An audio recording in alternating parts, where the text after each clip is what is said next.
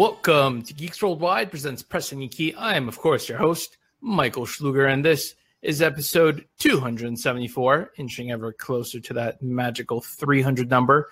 And uh, we have a fantastic show for you today. Uh, we have a special guest with us, but I will get to him soon. Uh, first, let me introduce the regular crew. We have Chris Lassard. Hello. How's it going, my friend? Doing good. Happy Tuesday. Yes, happy Tuesday. Uh, I, no one's ever wished me a happy Good. Tuesday before. Are you Good just follow up. Your hosting your hosting skills are really getting better. You're like you're blowing my mind. I, I never thought of a Tuesday's happy until right this very moment. So Because you're with us. yes, it's You're true. with friends. You're you're you're good to go. It's true. It's true. Uh, we also have Josh Irwin. How's it going? It's going good, my friend. How are you? Good, good. Excellent. Excellent. A lot of news to discuss, but let me introduce our special host uh, for the week, the creative lead of the uh, new indie game Red, uh, Naichi Washburn. Welcome to the show. Hey everybody! Hi, Dr. This is Nick. my norm. But one of the most you guys underrated one of the most underrated Simpsons characters of all time. Goodbye, everybody. Good bit player right there. Knows his job, does it well.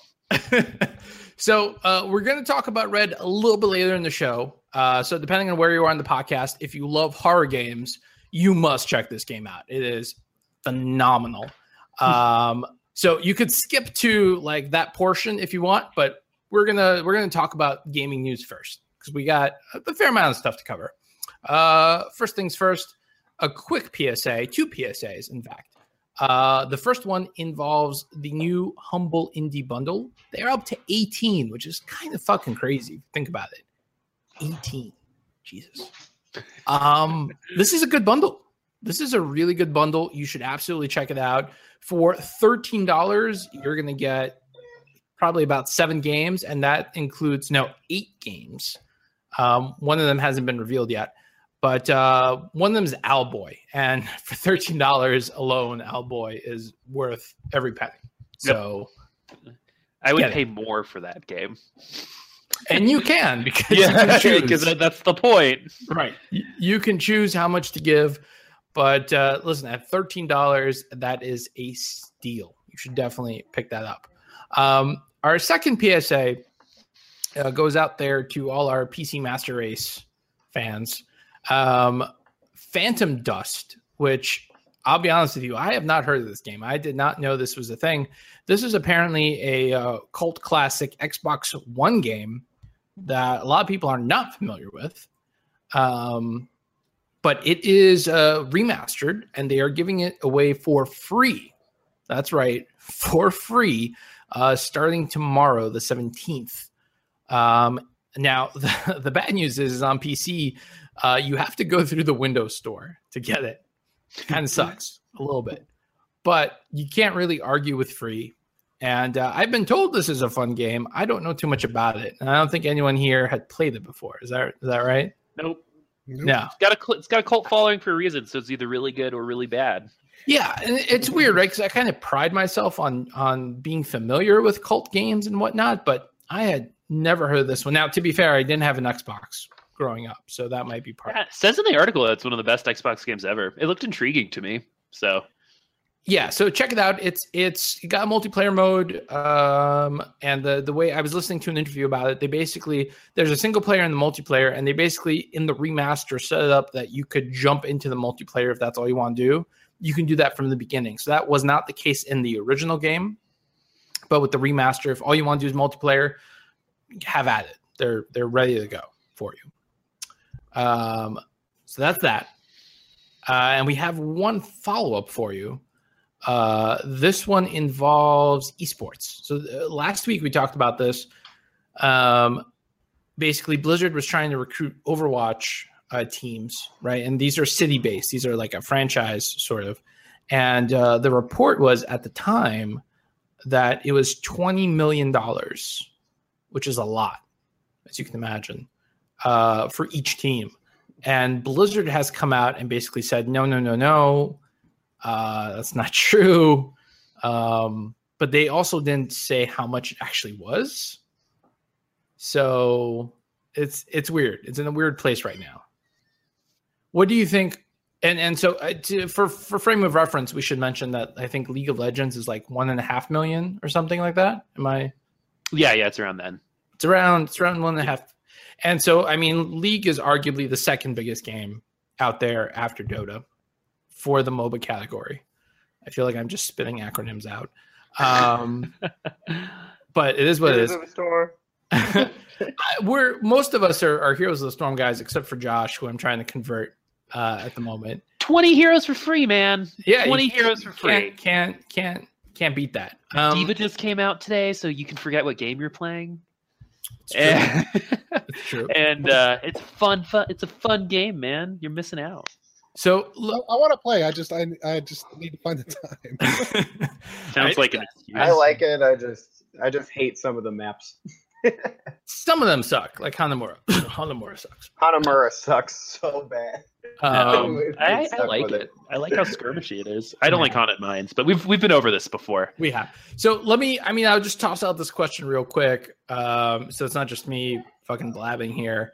Uh, what do you think is the is the right move for Blizzard? Do you think that they should price equivalent of League of Legends? Should they price a little higher, or should they stick to their guns on this one? Uh, wh- what's your take on this one? Well, I don't know. Um, the last paragraph of this article is pretty is pretty fascinating.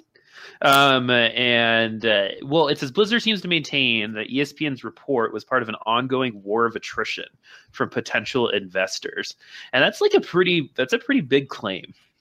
You know what I mean? It's it sounds very familiar to what we're reading on CNN all the time. You know, Mhm. so it's like, uh, who are you going to believe? Are you going to believe Blizzard? Are you going to believe ESPN? And I don't know. That's that's what I'm struggling with. I would like to say that uh, you know I, I believe in Blizzard. They've always been good to their fans, and I, I and, and they and they've always been pretty good about the endemic you know esports stuff that they've created. So I hope that they just kind of everything was a little bit blown out of proportion. Um, Right. I don't think they're going to forget about the endemic teams at all. I Um, think I recall reading that um, one of the one of the team owners that did sign up, and I think this was the the guy from was it Denver? I can't remember anymore. uh, probably New England or New Miami. England, yes, yes, yes, New England. So he agreed to pay whatever the most anyone else paid. The, no, the the le- the least amount anybody paid. Oh, the least. He said the least. Yeah. know. So basically, if somebody else bought a team for five million dollars, he would also buy a team for five million dollars. I see. Okay, gotcha. So he's in at twenty million, but If it goes that high, if it Right. goes that high, yeah. right? Interesting. There will definitely, I think, be opportunities for people to, to to get get their spot. I think it would be so anti like what Blizzard has done already in the past when it comes to helping out their players and fans to do this something something like this. But I don't know. I don't know Well, anymore. it's weird, right? Because I would I would think that they would like the first year they would go cheap, and they would probably put into the agreement like um, that you have to renew the license after I don't know two years, three years, or something like that. Because let's be honest here, Blizzard has to be in here for the long haul, right? This isn't like Mhm. a one or two or three year game. How long has Dota been around? A decade? Yeah, a long time. A, lo- a long time. So, and I mean, League of Legends has gone through multiple at this point as well. Mhm. So this is this is like you know the long con here. I would I would think that they would want to make it super cheap initially, you know, basically invest a bunch of money into it, and then when it explodes, as it seems to be doing right now with 2.0, is it seems to be taking off pretty well. Honestly, I'm very Mhm. happy for them about it because the the game was uh, some Stale. people, yeah, a little stale, a little stale. That's that's that's what I was going to say. Totally stale. um, but yeah, so you know that that would that would seem like the right move in my opinion. Not not being like pay up. Well, Yeah. I mean, I, you know, I don't see the. yeah. I don't see the reason of starting off that heavy and strong. I do, and I, so I'm putting on my like big business hat here. And I might I might have a little uh, wear my Overwatch hat. That's awesome. Um, appropriate. Um, uh, maybe they're asking the teams to commit to multiple years so they can run an actual thing, so it's not a one and done type of situation. Like I think a smaller investment would be given, Hmm. and then it also helps with their production value, and they're Hmm. automatically, no matter what, going to be compared to the international and League of Legends, um, and their production League of Legends production value has absolutely skyrocketed in in the last couple days. I mean, it looks it looks good. Like the it passes the optics test really well, and they have to enter with that already. And um, and I think- say that because I actually know one of the a producer, a video producer that does all the tournaments for League of Legends, and he'd be very happy to hear you say that. I think it looks great. It's really it's clean, um, and so they have to do the same thing. You know, they can't go in there and look cheap. But but it's Blizzard Activision. They got cash to burn, and they're pulling in so much money from every other franchise, especially But may- Overwatch. But Mike, it- you know they don't have a hard time with advertising either. Or going to get But a is lot the of sponsors, cash too. so? But like, what does that pipeline look at like though? Is the cash going to esports, or is that something that they're going to kind of let go on their own as its own little department? So Uh-huh. because because that's why it might be different. So Hmm. Totally possible. Totally possible. Um, unfortunately, we are a little tight for time today. We got a lot of stuff to cover, so I'm going to keep it moving. But I'm sure we're going to hear a lot more about uh, mhm. esports uh, for Overwatch. That's going to be a big thing. Um, so uh, this is sort of a follow up. This is kind of interesting. Um, ZeniMax, which uh, you might have heard of at this point, might not. Uh, ZeniMax is the company uh, that owns uh, id Software, the makers of Doom, right? And uh, they're the ones that employ John Carmack. John Carmack uh, went over to Oculus, and uh, long story short, ZeniMax sued them, basically saying that John Carmack stole uh, trade secrets and code and blah blah blah. And so they had one lawsuit over the Oculus, and now there's apparently a second lawsuit over the Gear VR, which is related to Oculus, but obviously not quite the same thing since it uses your Samsung phone. So I know you've been following this pretty closely, Josh. Uh, tell me, tell me what's going on here. So basically, uh, the Gear VR came out before any uh, retail release of the Oculus headset. Um, and when it came out, it was branded as an Oculus product. It was Gear VR by Oculus. Um, so right, it basically like uses their drivers or something.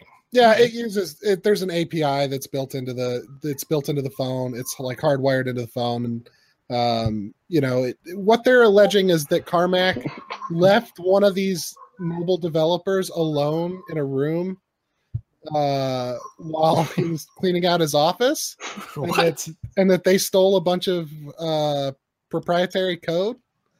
So Um, Carmack met with the developer. Then he was like, "Stay here, where I've conspicuously placed this code. I'm gonna go over there and do something. I'll be Yeah. back." Their whole story about they just this pulled is- he just pulled a Junkrat. Just I'm gonna leave this right here. it's it's a really it's a really weird story and what makes it even weirder right is that they're suing john carmack after the jury already found that john carmack didn't violate or steal anything Isn't that double jeopardy or no? well no there's no such thing as double jeopardy in civil suits. the best. Ashley Judd movie of all time. Uh yeah there's no such thing as double jeopardy in civil suits but uh Ah. yeah i mean i think it's interesting that they're going after him now uh or going after samsung uh because they know samsung has deep pockets when Sure. as far as i know zenimax has have they ever developed anything for a mobile platform at all Uh, I don't. I don't know. Maybe they own someone that developed something for mobile. or- yeah so it just seems really strange to me that, that that they're going after mobile platforms for code that was used exclusively for mobile phones which is way different than using code for you know uh, standard x86 or x64 pc Right. um, after john carmack was already found not to have done any of the stuff they've already accused him of uh, so yeah. It seems kind of frivolous, right? Because I mean, won't the lawyer just be like, "Hey, the, we sort of had this case already, and he, my client was found not guilty, so why is he here?" yeah we need tort reform in this country that's what we fucking need it's ridiculous Maybe they'll try to get him on some other small shit that they couldn't get him the first time. Who knows? Uh, yeah, you know, I still think it's funny. I still think the thought is funny. Like, how can you be the witness that the the expert witness that goes up against fucking John Carmack? That's like, uh, th- he's like a coding god. So Right. I just yeah, That's It's like a it's like a beautiful mind happening in front of him. like Yeah. seeing, seeing the visuals as they're he had a he had a lot of really funny things to say about the prosecution's uh, expert witness the last time. That was just like, oh man. Oh, I would. I wish. I wish we had the time to talk about that. I might. I might. I might circle back with you at, and like another show because I want to hear this. Uh, just real quick too, another quick VR story that you guys don't know about, but I just want to mention it because it's kind of what the fuck. Um, one of the top uh, VR news sites that I used to read, Upload VR. Upload VR, is now yeah, under this is crazy. yeah is now should like let's wait till what the fuck. I think there's an appropriate time for this. This is Yeah, okay. nuts. I'll find the link and I'll put it in the chat. Okay. Oh, so it's what the fuck? Okay, Yeah. It's- no. Fuck. It is. It is. It is. It's like fucked up. interesting. Well, then you should have pointed it out to me when I was Like- like, uh, like- I, I just thought about it when we were talking VR. Like uh, Wolf of Wall Street stuff. oh, okay, all right. I want to hear this. Yeah. Um, but s- speaking of VR, we do have another VR story. Uh, this one involves Microsoft. So Microsoft, uh, you know, we knew uh, or we have known that was developing um, VR stuff uh, with Acer, right, in conjunction with Acer, uh, and they've finally taken off the sort of revealed, done the big reveal, um, and it's kind of cool. Uh, they're doing their own sort of. You Now, here's the thing. I should I should be more specific obviously there's some sort of um, partnership between Microsoft and Oculus. We know that why because there's a Microsoft controller included with every or was initially included with the uh, Oculus headset, right? Came with one. So they have some sort of relationship uh, already. But now Microsoft has released their own wireless controllers. These look pretty cool. Um, and you know what? They don't look too dissimilar from the Oculus one did you guys uh what what you guys think of the of the Microsoft wireless con- controllers? they look like a Vive. The Vive paddles and the Oculus Touch controllers had illegitimate kids. I mean, if you look at them, they've got the kind of rounded end, but it doesn't it doesn't encompass the hand like the like the touch controller does. So it's like right. it's sort of like in between the two, which I think is kind of interesting. Yeah. Yeah. And I'm trying to remember if they I am waiting for the day that my hands can be my controller. That will be awesome. that's that's coming, but that's a And little ways away It's, still. it's Yeah, so it'll- bad. Why am I so bad at this? Um, So the, the price has been revealed, and this is kind of interesting to me. The headset is gonna be 300 right? And the bundle that's going to come with the headset and the controllers for 400. So Microsoft made the controllers, Acer is the one that made the headset. And from what I was reading, the specs on the headset are pretty similar to that of the Oculus. I think a little higher, right? Because you've got a 1440 by 1440 panel, which is a little higher. I think that's the same actually. Same. Um, so, but obviously, prices is much better. What's the Oculus going for right now? Five hundred for the complete set. For the complete set. Yep. Yeah. So here we are at uh, three. What was it? I say three hundred, right? I'm not crazy. Two ninety nine. Yeah. So two ninety nine. We're going from five hundred for the Oculus, and that includes their their two controllers. Now you can have the Acer one uh, for two ninety nine. Uh, do you guys feel like? No, I'm sorry, three ninety nine. So hundred dollars less if you want the the controllers in there. Um, you guys think this is going to move units? Is this is this the kind of thing that excites you, Naichi? I like VR. I think it's an interesting it's an interesting thing that's going on and has been being developed forever, right? Like it's not new, you No. know. it And was that, that by any Dis- means. Disney Quest in the 90s, if you remember. Right. I mean, it's yeah. like VR has been around for a while. But it's like night and technology day is between what we had in the 90s and what we have today. I mean, it's No, like and it keeps getting better, which is cool. I think the big thing for me is that they're really going to have to find a way to make it more affordable because everything's just so expensive to me. Do you feel like 400 when you're is throwing around. still out of reach of the uh, average consumer? I mean, considering that I I don't buy consoles based on their price most of the time. I mean, maybe it's just me being cheap, not having a ton of cash to throw around. I'm like, yeah, VR seems sweet. I want to play around with it and see what I can do with it, but I'm not going to drop 400 500 dollars to be able to play with it, right? Yeah. it's it's an it's an interesting dilemma because I think it's cool and I want to support the technology and I want to see it grow, but from a consumer standpoint, it seems a little expensive. It's like the same reason I didn't end up bu- ever buying a PS3 when they launched was because at that time it was like six hundred dollars or something when it Yeah, came but out, then it went down. and and you need and you needed an HD TV, and I Yeah. was like what sixteen or something when the PS3 came out. Yeah, but There's no way I was Cassarai afford that shit. Cassarai said you could just get a second job. That's, Yeah. that's true. He did say that. Um, I was gonna Uh, just say- don't get sick. Do you do you guys do you guys feel what what's going to be the the sweet spot, right? Because Two ninety nine. Uh, Two ninety nine. yeah, I, I, I say under three hundred dollars. 299 sounds so much better than $300 for some reason. You know what uh, I oh, mean? Uh, like yeah. It, it, it, feels cheaper. I don't I, mm. I, don't know what it is. They actually say that like if you're trying to put out like a super quality product, you hmm. uh, you you'll say $300, but if you're trying to like you know trying to make it feel a lot cheaper and more sellable, you'll say 299.99. Like there's there's research that like supports the difference in that. It's pretty crazy. It's fascinating. Uh, Interesting. Um, I think it's feasible to sell them for th- under three hundred dollars yet, like if it costs some develop right, they have to sell it at a certain cost, and I understand that. I'm just not going to buy one. Yeah, they haven't said what the pixel density is on this thing yet. Um, they Yeah. haven't said whether Steam is going to support it because, you know, well, Steam if you're- has an open API, so it should, in theory.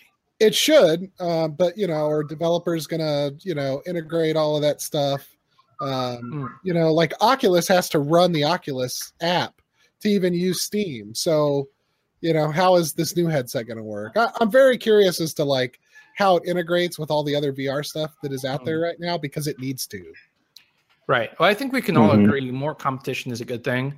Oh, for sure. Um, now this isn't coming out, even though they announced the price. I don't think you can. I don't think you can buy one yet. Um, do you guys remember what the release date was? I feel like it was a little bit later in the year, like November or something like that. Let me see. If I It'll probably come bundled with the Scorpio. You know what? I wouldn't put it past them, honestly. They did it with the Kinect, so they did indeed. we'll. Uh, that, that one really well. We all know. So You know, so I was actually talking to some Microsoft guys, and they're like community members, and the way that they spun it was fucking brilliant. So, so they, they were like, they're like, yeah. So originally, like the Kinect was meant for consumer products, just you know because of how good gesture recognition was, and then the Xbox was coming out. We were like, wow, that that fixes that. We already have this, so let's just put it on there. And so, and then that's what they did. That's literally their decision making. They're like, "Oh, we have it already. Let's just let's just force people to have it." Uh, Pete, Peter Molyneux, in a recent uh, IGN Unfiltered episode, talks about uh, all of his involvement. Remember Milo? Yes, I remember Milo. So he talks about all of his development and stuff like that with the um, Kinect, and it was doomed to fail because, like, it was like it was this box that had its own processor, and it was super fast and super high tech. And then they're like, "Yeah, it's too expensive to produce with all that stuff, so it's a camera. We're gonna let the Xbox do the work." Hmm. And that's kind of why all that shit went downhill. I mean, it's crazy. We use it in our themed entertainment stuff all the time. You you know, it's like it really is just used outside of gaming more often. They just Mm. try to make a quick penny and forced us to pay for it.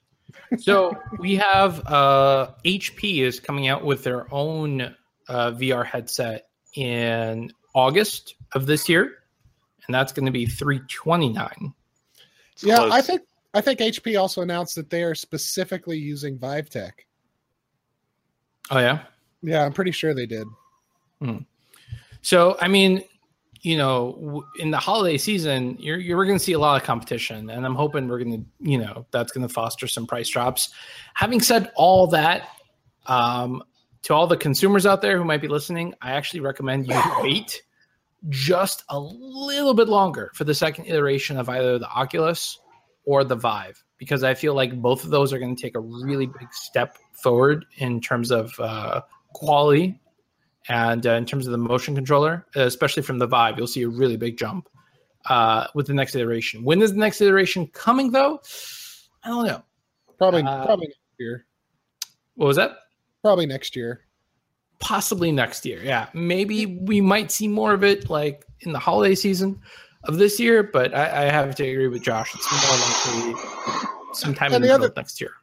And the other thing is wait until the budget PCs meet the specs needed. Right. You know what I mean? That's because right now you still have to have an awesome video card and an awesome processor. You know, Speaking of, I totally unrelated, but I heard rumors of like an i9 processor. Did you guys hear Not- this? yeah, not rumors. They're going to unveil it officially at Compuse something. It's Yep. crazy. Okay. How many conventions are there? Holy shit! It's going to have Finally, I can build my replica of the human brain. i9 is going to have like 12 cores, I think, something like that. Because why not? So, so if I get twelve of them, Future You proof yourself uh, through 2030. You'll just create a singularity, and then the world will end. I mean Uh, that's what I wanted. So I'm Uh, just trying to get enough processing power that I can destroy the universe. That's all I want. That's all- all- I just need some processing power. That's all. Intel has got you covered, man. and some Intel's heat got you. sinks.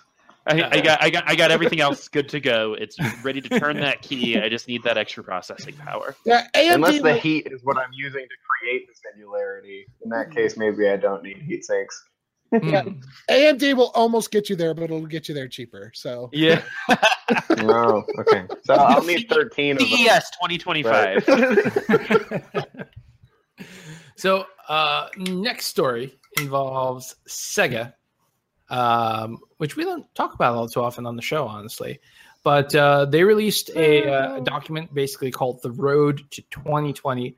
Um, it's available publicly. You can you can check it out. It talks about like Sega's entire business plan for the next uh, three years, and um, one of the things they talk about is that they are going to have a revival of major IPs uh, as a new business plan. So excited. Um, but they don't really specify what those are. So I'm going to take this opportunity now uh, to ask you guys what are three IPs, just three, uh, that you would like to see Sega revive? Ecco, Gunstar Heroes, Streets of Rage 3. Sorry. He, he had the answer before the show even started. yeah, no, no. Those are three of like those are like the three two three games I ever played first. I started gaming on a Sega Genesis. My my uncle in Korea introduced me to to to it and uh it was a love affair from the beginning. Streets of Rage is probably like the most impactful game of my life. Um, it's only because like my sister would play it with me. It's like one of the few games that like my sister would play with me, and I loved how hard it was and how Mm. you really had to like work together and communicate to make it through the game because it was hard.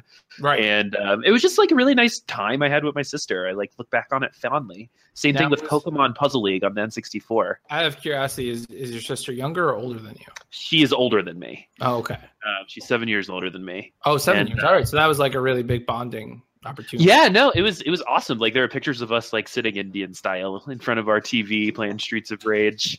Um, uh, no, it was. I love that game. Also, Gunstar Heroes, I think, is known as one of the best games that is. that's a great made. game. Yeah, that's a a great great game. Um, I don't want to repeat anybody, so I'll go Shining Force. Oh, son of a bitch. Sorry, that's one of my favorite series of all time. I think that that game is just amazing. Uh, followed by Phantasy Star. Ah, Uh, that- get another good one. Good Uh, job. 'cause But see, like Phantasy Star, Fantasy- they've made a bunch of Phantasy Stars. But They most made of them have been like like- MMOs. they Nothing haven't like that. Yeah, they haven't made a proper Phantasy Star uh, since Phantasy Star 4, which is also the best in the series. So if you've never played Phantasy Star 4, go play it. It's got an amazing story, it's got some amazing music. I assume they're unrelated, right? All the Phantasy Stars. They are more or less unrelated. They've got they they have some kind of ties, but not not not stuff where you can't understand one to the other. It's kind of like Final Fantasy in that way. And that's uh it came out for the Sega, Yes, the Uh, System. correct. And then uh, my final one would probably be Golden Axe because I'd just like to see him do something fun with that IP. And again, that was another one that they did Another- release a PS3 version. Was it PS3 or PS2? Any, PS3. Any game that lets me play a barbarian, a dwarf, or a panther guy, It's true. totally down. Oh, Golden look at that. was fun. I I'm gonna vote Crazy Taxi. I'm only gonna give two: Crazy Taxi and uh, Jet Set Radio. Because I'm Oh, not yeah. honestly, I'm not a huge, I'm not a huge uh, Sega IP fan. Personally, I played the Dreamcast, but I played Soul Calibur mostly on it. So Power Stone. Forgot that one. Yeah, no, uh, Power Stone is mine, Chris. Okay, sorry. away.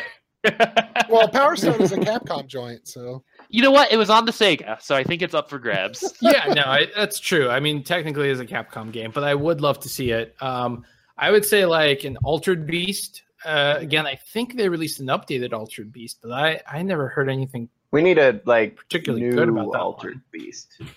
Yeah. but that's like just as campy. It's like Blur Studios level graphics, but like really weird. just like it uses the same audio. oh I yeah, would- that would be interesting. I would uh, toss out uh, Comix Zone. That was as a kid That was a cool Uh, game. who loved comic books and still does to an extent. Um, that was that was a great one, um, and I'd love to see them do something like that. There's we've had so many advances with cel shading. I think it'd be like really easy to, you know, make a good one. So, um, did you guys ever play King of the Monsters? Oh yeah, that's a SNK though, isn't it? Uh, yeah, yeah. I played it on the Sega. Yeah, I gotta, yeah, I that's gotta, a- I gotta, I gotta separate that. Yeah, I've, As I've, I've actually got that on my little Neo Geo X back there. That's a we we, That's another really good game. yeah, we threw down on some of that not too long ago. Very true. Very true. All right. Um, the last news story, because we're almost out of time here. Well, we're almost out of time for the news segment anyway. Um, is this is really interesting. that I saved the best for last. So um, I'm trying to remember what NIS stands for. Nippon something. Do you guys remember what NIS stands for? I can look it up for you. I'm going to look it up. uh, let's see here. Well, in the meantime, if I'm, I'm gonna go to CNN.com and see what else is written in that big red banner. Uh, one second. Google, do not fail me now. Uh, Nippon Ichi Software. All right. Ichi. Ichi. No, Ichi. Nippon Ichi Software. So, um, you know, you might, that might not ring a bell off the top of your head, uh, but they are the people behind uh, Disgaea, um, amongst a bunch of other titles, but Disgaea is probably their biggest one. Uh, I'm trying to see what else they've done that's like really, really big in the US. Mm, They've had Criminal some Girls? Yeah, um, let's see, Criminal Girls, which is a uh, PS Vita game that did pretty well. Um, they did the Hyperdimension Neptunia, which again, I they do. Do they do Persona? I don't remember. no, that's No, uh, that's Atlus. that's yeah. Atlus. Uh, Danganronpa. Danganronpa. That's a good one. Um, what's the uh, what's the stupid rhythm game? Uh, Prinny is the little the little For anyone, they did. You know what they did? They did the Persona 4 dancing game. Persona Mm. 4 dancing all night. I think that's kind of funny. Uh, but why are we talking about them? So, what they said was uh, one of the uh, one of the managers there, actually no, the boss, not even the manager, the boss, had a very interesting quote. He said, "The era is over for Japanese game companies to just rely on the Japanese market." Uh, it's getting smaller. If you look at the recent Tokyo Game Show, you don't feel the momentum that used to have until five years ago. And he went on to say that uh, Disgaea 5, uh, the sell numbers for Disgaea 5 was just 20,000 in Japan. That's it. Whereas in the US, uh, on the Switch, it has pre orders exceeding 110,000. So we're talking about five times difference which is huge. Mhm. Um, and he's basically saying, look, Japanese, you know, Japanese dominance is over. The Japanese studios to survive have to make games for Western audiences.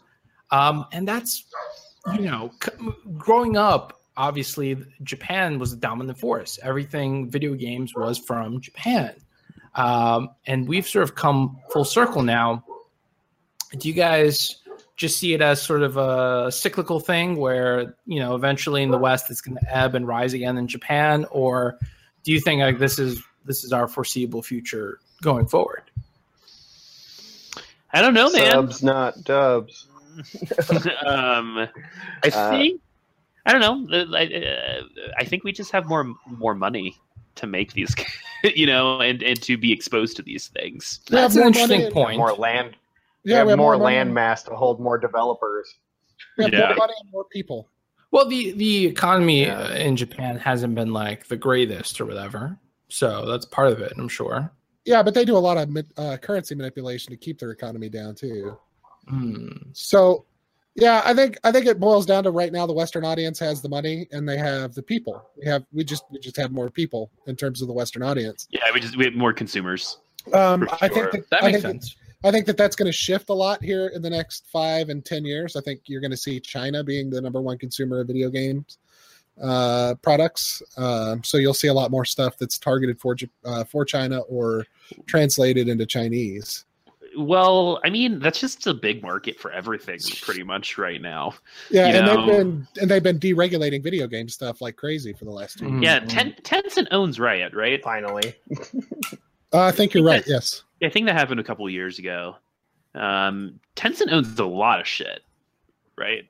I don't know, but I think that just goes to prove your point that China will will be will be a major player for a very very long time. They just need to. Um, they're still going through like you know their economy bubble thing right now. So if if they can produce consumers, then yeah, I think that's true. But they have to produce them; they're not already there. Like South, like it's like in South Korea, there's a lot of people who consume, but there just aren't as many as there are here. Hmm So I think that's kind of the difference. Yeah, I think their per capita is higher than ours, but Mhm. we just we have so much more buying power. Yeah, yeah, Merca. Merca. That's interesting. think about interesting way Black of looking at Friday it. here. Just Yep. it's So- a holiday slash extinction level event every year. Well, so what do you World think that means for the for the Japanese market, right? Do you guys feel that Japanese developers are now gonna we're gonna see a lot of more open world games? I mean, like let's look at Zelda, right? The the uh what you call Breath it? of the Wild. Breath of the Wild. That was that was a huge departure for Zelda, and it worked. Uh, it sold like It was kind of a throwback in a lot of ways. I don't know if it was really a departure so much as a return to form. It's sort the of original throwback. Zelda I game mean, was pretty could- open world. you could make the argument that it was a throwback to the first Zelda, and and and I could see that, but it was also such a huge departure from every other Zelda game that had come out in the last 15, It's- 20 years. It's Zelda Skyrim. You cannot you cannot even Yeah. deny the influence that a game like Skyrim has With- on Zelda. With a touch of Assassin's Creed for the mm. tower climbing. Yeah, well, because I mean, you can. Well, yeah, of course, but I mean, you can follow. Like, if you want to play Zelda, you can follow the nav points to to get to each next story part, right? But you don't. You totally don't have to. You can go wherever the hell you want and discover whatever the hell you Mhm. want. It's very much Skyrim that way, which is not something I, that. I don't think I've. I don't think I've ever beaten the main storyline of Skyrim. I know what happens, but I've never, I've never actually played You and Lydia through the get main storyline because I would just side quest so much. Well, so my, like- my point is Nintendo got rewarded for that open worldness that they put into it, which is something that's typically very characteristic of Western games. Mm-hmm. Eastern games tend to be a lot more linear and either story based or mission based or something like that. Um, you know, take a look at like I think the weirdest or the, the closest hybrid is something like Metal Gear Solid, uh, Phantom Pain, where it's mission based, um, and that's what propels the story forward. But then you can just walk around and do stuff I if think- you I think to. you can take like I think you can take their movies into account too, because there's no doubt in anyone's mind. Uh, since we're talking about horror, I think I'll use that as an example. That Japanese and Korean horror is amazing, Mhm. um, but we don't we don't see it because it's not made for us. It's kind of like we need to be we need to be looking for it in order to consume it on our end. But Mhm. once an Amer- like once an American director took something like The Host, right? More people saw it, but they just shit on it. You know, Y- you know, and um, you know, The Grudge was pretty good, but again, like the original was better, and they changed these things to make it more consumable for us. So the movie industry did it. So if the movie industry did it, the video game industry is going to do the same thing. So you're sa- so I I, mean to paraphrase, you're saying that yes, Japanese audiences, uh, Japanese developers are going to have to uh, cater to Western tastes to survive. Yeah, yeah, and the hard part is, is we don't have to cater to their taste, and I think that's, and I think that's a, a kind of a thing as well, because we make games and we you, we know that it's going to sell really, really well, but you know there aren't when an indie studio makes a game, you have to localize it for the Japanese audience, or else it will not sell in Japan. Mm. Um, and and, and When so you say you know- localize, you mean like the voice work or localize it in what way? everything. Like it has to be hundred percent localized for Japan. Mm. Um, so like if you have like Japanese, you know, kanji menu but English words, it won't do well in Japan.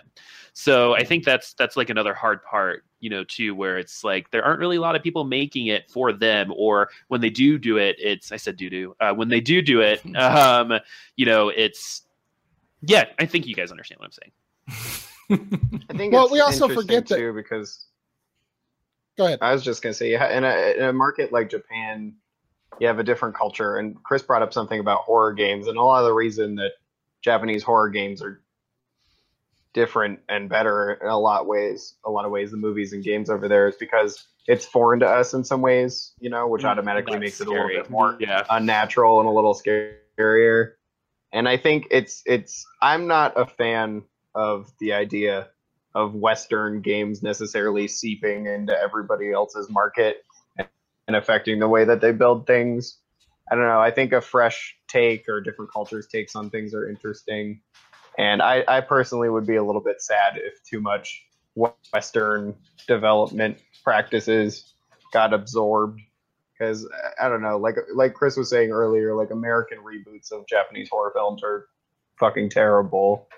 Well, and I mean, you can balance it out with people like From Software, right? From Software made what is Mhm. possibly one of the biggest uh biggest revolutions in in gaming in the last 10 or 15 years with their Dark Souls series, For right? sure. Like Mhm. everything needs Yeah. to be Dark Souls like now, and that's that's all Japanese. That's all From Software.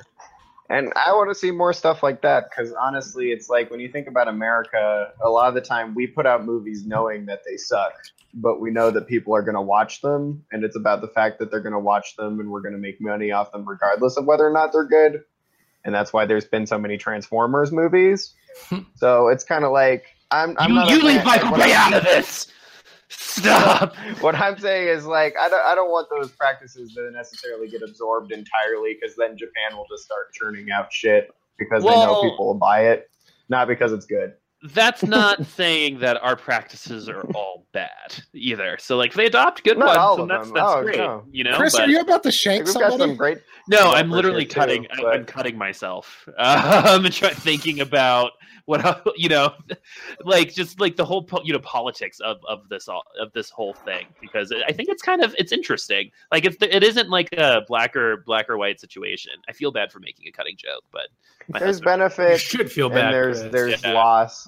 I just I want people to think about it and not just go forward and be like, oh, let's just do what'll sell to American audiences because honestly, they're kind of stupid. I, I American think audiences. I think the next couple of years are going to be really interesting because you're going to see that shift, um, and you're going to see.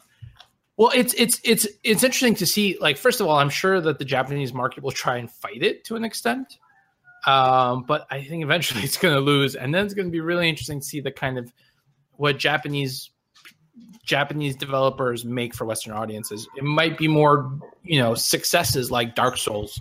Um, it might not. I'm, I'm really curious to see where it will go.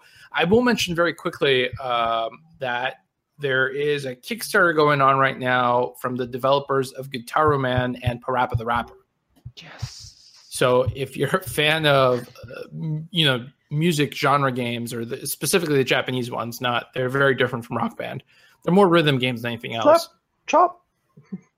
Check it out. Uh, it's interesting. It's a little expensive, but it's it's a cool idea. It's a rap based game. But uh, I promised our listeners that we would talk about the indie game, your game, Naichi Red.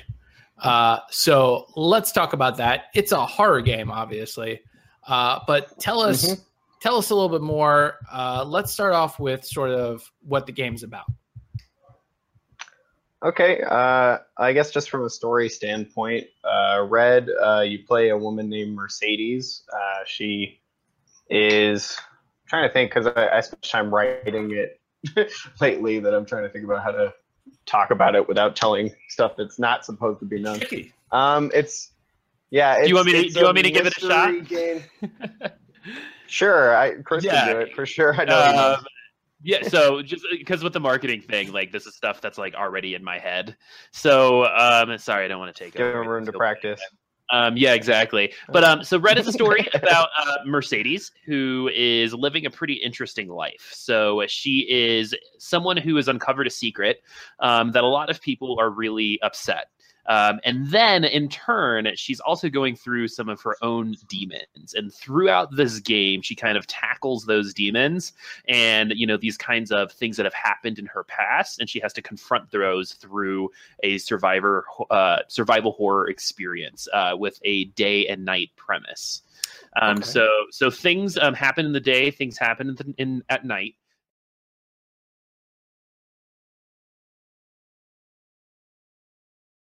Else you can discover. But the story is really interesting because there's a lot of things that have happened before you play the game um, Mhm. that you kind of you know that you'll learn about eventually. But it's it's pretty it's pretty good stuff. Naichi Naichi wrote it and it's and it's wonderful. Very cool. So tell me about the uh, the gameplay, right? So what what can we expect? Um, is it over the shoulder like Resident It's- Evil, or what? Where where are we at? It's uh, s- it's split into essentially two kind of phases and modes, so it's almost like two games in one. Uh, The daytime portion, you play Mercedes around her house, um, kind of during the day, and uh, you spend that time almost in kind of like a point and click uh, adventure type game, and uh, you get drawn into this uh, case by her friend, who's a private investigator, who's an ex cop and uh, he wants your assistance in uh, this person that he's following for this missing family case. And so you, during the daytime portions of the game, you're in this kind of point and click adventure style game where you're looking for clues and finding clues and making decisions about where you progress, and that uncovers stuff about that story. Mm. And then during nighttime, uh, you go into Mercedes nightmares actually, and this it goes into so the the the daytime portion of the game is like uh, the kind of Resident Evil fixed camera style game Mm. play. So it's uh, third person kind of fixed camera angles, very kind of Silent Hill, uh, re- early Resident Evil style, and then the nightmare mode uh, originally was going to be over the shoulder, but now it's in a first person mode, and uh, it's kind of like a survive for us. so it is it is first it's, kind of it's first person at night. Yes. Yes. And uh, do you have weapons as Mercedes, or is it you know like the? There's no combat. There's no combat. All right, so you're you're running away So- basically. You're doing. hmm Um, But it's not the kind of like hide in a locker style comp, like Outlast style. I, I think sitting in one spot gets kind of boring after a while, and boredom isn't an emotion you usually combine with fear. mhm. And so, uh, where at night is it taking place in the same home, or is it, or is it? It's it's in her nightmares. So, what's the setting? Is it Mhm. like, you know, dungeons? or- Uh, she finds herself in these, yeah, sort of dungeony, sort of underground. Uh, but there's uh, natural kind of elements as well, like flowers and vines and stuff. It's very much kind of a dark fantasy setting. Mhm. So, uh, and in this space, she's kind of being chased by these creatures and stuff, and finding out more about her past and stuff like that. She doesn't have amnesia, but I'm kind of taking the uh, Dark Souls, like you're saying, from software storytelling route, where a lot of it's really environmental. I, I'm trying to do a lot of, I'm trying to avoid a lot of exposition in the game Mhm. because I want things And to keep uh, moving forward. in, I noticed in some of the images that you shared with us, I saw like a flashlight and batteries. So I'm guessing you you Mhm. navigate with the the flashlight, and you know that you use that for, you know, I so. I, I, I like horror games to an extent, but I feel like a lot of them rely on jump scares. So is that you For know, sure. what what kind of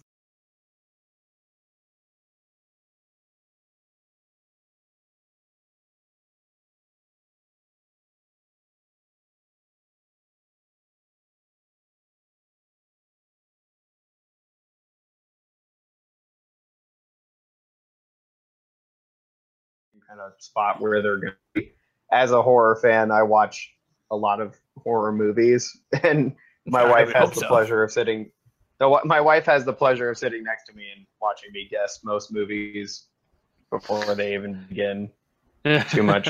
Um, so I would say we're definitely not going the jump scare route. Um, Stephen King writes about horror and he says that there's a bunch of different types, and there's kind of like terror is something that he uses to describe, which is kind of like the sense of something being so, something being unnatural or something being off, you know, Mhm. something like that. And horror is more the sense of like you see something horrific, like you walk around a corner and there's somebody's body open up with maggots crawling out of it. That's pretty horrible, right? So that's why it's horror. Terror is more the sense that if you walk around the corner, you're going to see a body full of maggots, but you right, don't know right. It's a sense of whether or not it's going to foreboding. be there. hmm Yeah, so I'm definitely going more for the kind of dread kind of feeling in this game. It's a little bit slow burning at the beginning, and then stuff picks up in the middle. Um, so I would say the best comparison would probably be more in the Silent Hill kind of space Okay. than being in something like Amnesia or an Outlast, because a lot of those. Not saying anything bad about those games, but that's just not really the experience I'm going for. Uh, when people play this game, I want them to kind of have that sense of nostalgia for the kind of PS2 era of horror where we got some really great titles like Fatal Frame, you know, Mhm. the whole Fatal Frame series, at least one through three. And, uh, you know, uh, yeah, I want players to kind of feel uncomfortable while they're in my game, and then I hopefully they'll feel a little uncomfortable when they put it down too. Let me let me ask you this. You talked about day and night cycles. How long is each one going to last, or are you still sort of tinkering with with that? Uh, well, for the nighttime, it's definitely going to come down to some play testing because there's supposed to be kind of a set survival amount of time when it comes to the nightmare. Mhm. Uh, so you just have to live for a certain amount of time and kind of find resources and avoid being caught and stuff like that. Mhm. When it comes to the daytime, it's more of kind of up to the player. I wanted the day time to be a place where the player can take a break from the game if they want to. Uh, because when you're designing, that's something you have to design for too. Is say, when will my player have an opportunity to put this game down for a little bit if they need to go to bed or take a break or something, right? Uh, so the daytime portion, uh, after you wake up from the nightmare, it's kind of up to you what you do, Mhm. uh, and then you start the investigation sequence. And when you're in there, you're kind of locked into it until it's done, Mm. and then after that, you can choose when you want to kind of go back to bed, right? So you talked And about go to the next night. you talked about resources. What what kind of resources would would you be gathering as Mercedes? Well, uh, in the nighttime mode, you have one set resource, which is your light, uh, which is your flashlight, uh, and its battery just kind of drains while you use it, and you can't replace it. Actually, Oh, you So can't. to so it's not like the other games where like it recharges if you don't use it, something like that. no, your your flashlight actually has a finite source of energy, Mm. so you have to think about how you use it. Okay. Um, The element of the game that actually uses the batteries is she has a radio with her that's like a two-way kind of walkie-talkie style radio, and she can use that to actually get a warning of enemies who are approaching her and getting a little bit closer to her before she can actually hear them normally. So that's Okay. what you use the batteries to replace. That one has replaceable energy source. Aside from that, there's not a lot of resource management in the game because it's not it's not a strategy game, you know, as Hmm. much as I love StarCraft. But uh yeah, I, I think that a lot too many elements can be distracting in a game. And when you're doing something like horror you really have to be focused on the immersion and you have to focus on the feeling that the player is supposed to have. And uh, developing for horror is a little bit different because most games are about empowerment but a horror game is stronger when it uses disempowerment to its advantage you can think about something like dark souls where it has tank controls in some ways, and that's there so that you feel like a small, insignificant dude with a broken sword fighting a giant ass demon.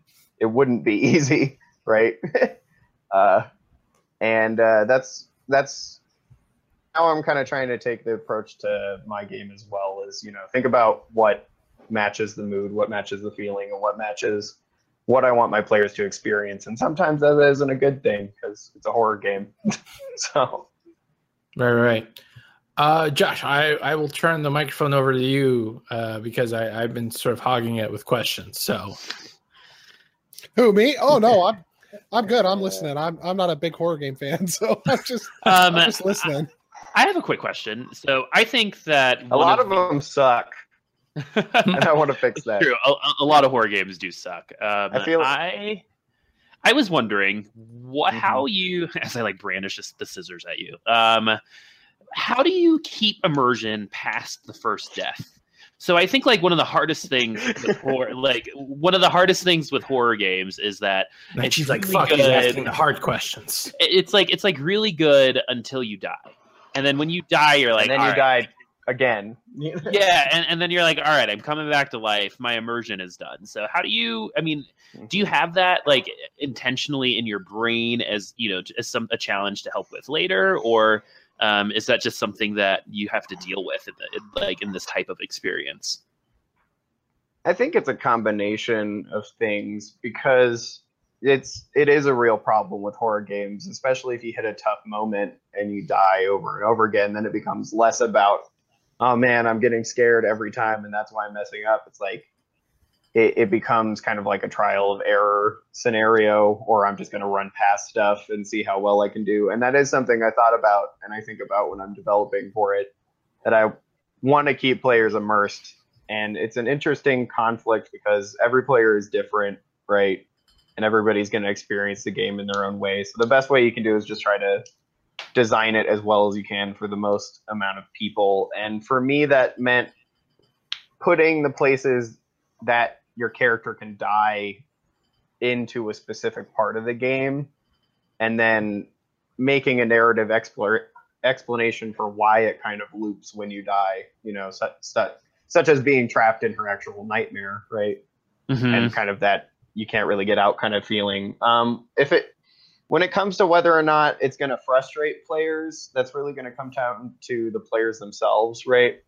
And the best thing I can do for them is to try to design the level so that they're fair and design the combat or not the combat, design the play so that if they mess up and something goes wrong, they can at least say, I'll do that better next time, you know, Mm, as opposed to something else. And and I compare my game to a lot of other games because you have to, and I'm not really saying anything bad about these games in general because you know other people like them. But if you look at something like Five Nights at Freddy's, eventually it boils down into being a stress simulator, right? Yeah, if Yeah. you if you if you watch Markiplier do the 2020 modes right on that game, it really just comes down to time management, right, and memorization and knowing what stuff is going to be where, you know, and it stops being scary and it starts being stressful, right? And stress isn't stress is part, one, uh, an emotion I want my players to feel, but it's not the emotion I want them to feel. So sometimes you need to tone back and you need to think a lot more about pacing. Uh, and I, I've done a lot of studying on authors like Junji Ito, who's like the master of Japanese uh, horror when it comes to manga. Like he's the only mangaka you should bother to read if you want to read Japanese horror, in my opinion. and he does some interesting stuff with uh, pacing and the way that he does his kind of action curves. And I've studied that sort of stuff. And I, I'm just hoping I can channel some of it, right? You know, I can look at the things that I really like, and I hope that people who like the things I like will like my game, right? It's not going to be for everybody, you know. yeah, no, absolutely. Um, I'm, I was gonna say, what what kind of uh, what are you shooting for in terms of gameplay? Like, how long do you envision it to be? That's something that kind of fluctuates with game development time. Uh, originally, I was thinking it'd be pretty short. The more I wrote for it, the longer it got, and then the longer we got into game development, the shorter I needed to make it. So right now, it's kind of at an interesting spot. We're probably shooting for like four to six hours, but the game is intended to be played more than once. The story itself actually limits Oh, the amount of information you can get on the first playthrough. So the idea is you play it once, you have some interesting questions to ask, and then you play through it a second time, and you get some answers to some of those questions, and you find out some more questions you want to ask, and then if you like the game enough, you can play it again and keep looking for those secrets and stuff that's hidden in there. And hopefully, if you just played it once, you still had a good time when you played it, right? So Very cool. trying to have everything, trying to have stuff in there for everything, buddy. I want stuff where if you just play it once, you'll have a good time. If you play it twice because you liked it and you want to know more about the story, there's something there for you. And if you're one of those achievement hunters, completionist types, there's a lot of shit there for you too. So Cool. Very cool. Very cool. I listen. I'm very excited about the game. I, uh, um, you know, we're obviously going to have you back on the show once it's a little further along in development. Um, yeah, that'd be cool. yeah, but uh, yeah, no, this is this is really cool stuff. So hopefully, by the time uh, you are listening to this podcast, the proper website will be up.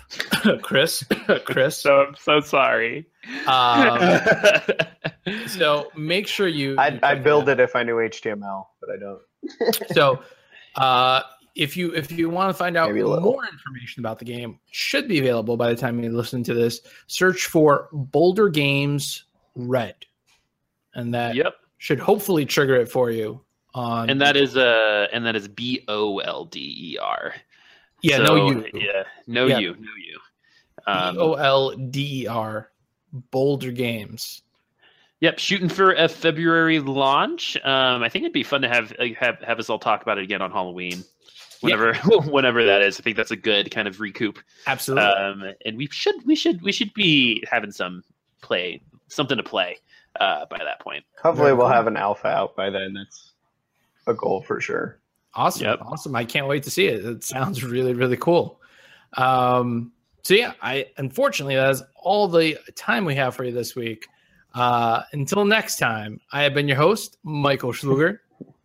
Chris Lassard. Josh Irwin. Uh, this is Nachi Washburn. Thanks for having me on. have a great week of gaming. Push a lot of keys for us, and absolutely make sure to check out Red by Bolder Games. We will see you here next time. Till then. Hasta luego. This has been a production of the GWW Radio Network. Please don't forget to subscribe, rate, and review us on iTunes, Stitcher, and SoundCloud. Also, check out Geeks Worldwide at thegww.com for all the latest news, reviews, and opinions on video games, comics, movies, TV, cosplay, and more. Geeks Assemble!